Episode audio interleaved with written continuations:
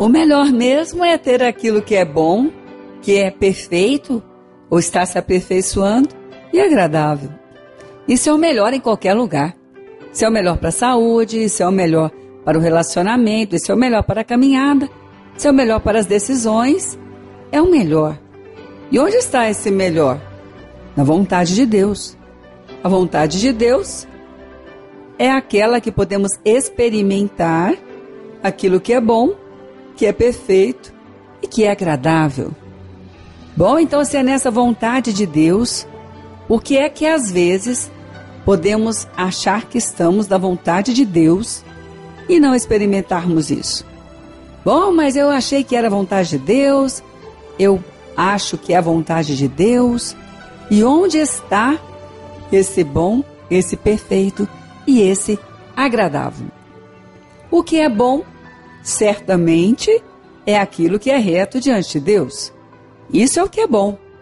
É aquilo que o Senhor disse que é preciso fazer nas decisões a serem tomadas, na maneira de fazer. Isso é bom. Remédio, às vezes, que precisamos tomar para ficarmos curados. É bom tomar remédio? Sim, é bom tomar remédio. Mas ele é agradável? Não, não é agradável. Mas o bom naquele momento é tomar um remédio. E depois o agradável virá na hora da cura, onde a cura chega.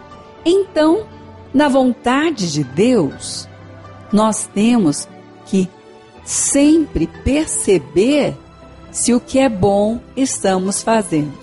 Porque é só falar que estamos fazendo a vontade de Deus sem conferir o caminho, podemos estar errando, esperando ter tudo o que Ele promete e não recebendo, porque a promessa está na vontade de Deus. Então, aquilo que é perfeito, mas está tudo tão longe de ser perfeito. Mas o que é perfeito? A palavra diz que Ele aperfeiçoa o nosso caminho.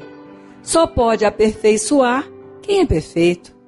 Como é que alguém, como é que alguém com as suas falhas vai conseguir aperfeiçoar alguém das suas falhas? Jamais.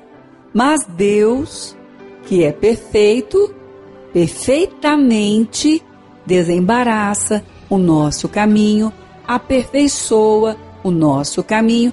E nós então, quando estamos nessa vontade de Deus, olhando para Ele, os ouvidos atentos ao que Ele diz, as mãos prontas para fazer aquilo que Ele está ensinando, isto é, aperfeiçoando o nosso caminho, vamos ver o que é perfeito na vontade de Deus. E o que é perfeito nos dá paz. O que é perfeito, cada dia fica melhor, porque aperfeiçoar é cada vez ficar melhor. É um relacionamento ficar melhor. É um coração aprender a lidar melhor com as adversidades, com as mudanças do tempo, com as mudanças do dia a dia. Isso sim é experimentar aquilo que é perfeito na vontade de Deus. Ah, mas então, e essa história do agradável, ela pega mesmo. Olha, essa história de falar que a vontade de Deus é agradável. Eu estou aqui trabalhando neste lugar, não estou vendo nada de agradável. Eu estou morando neste lugar, não estou vendo nada de agradável.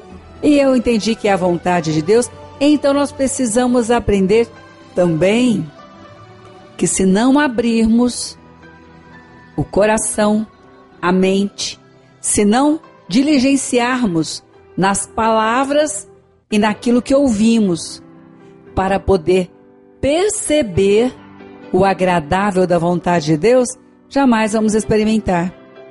Porque nós nos rebelamos àquilo que é a vontade de Deus. A palavra do Senhor diz que o rebelde, a terra, não permite que ela produza frutos. Bom, eu estou nesse lugar, mas nunca vai ser bom aqui, nunca vai ser agradável aqui, porque eu não queria estar neste lugar. Eu quero estar em outro lugar.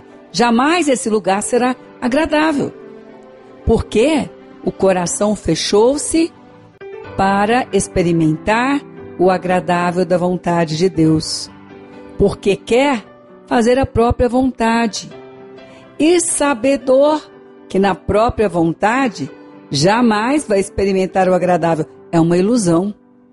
Mas se abrir o coração, se mudar a linguagem para abençoar a terra onde está, para abençoar o que está fazendo, para liberar o coração, para experimentar o agradável da vontade de Deus e deixar de ser obstinado na própria vontade, certamente vai experimentar mais do que um dia pensou, pediu ou imaginou. Então, seja feliz, experimente a boa, perfeita e agradável vontade de Deus.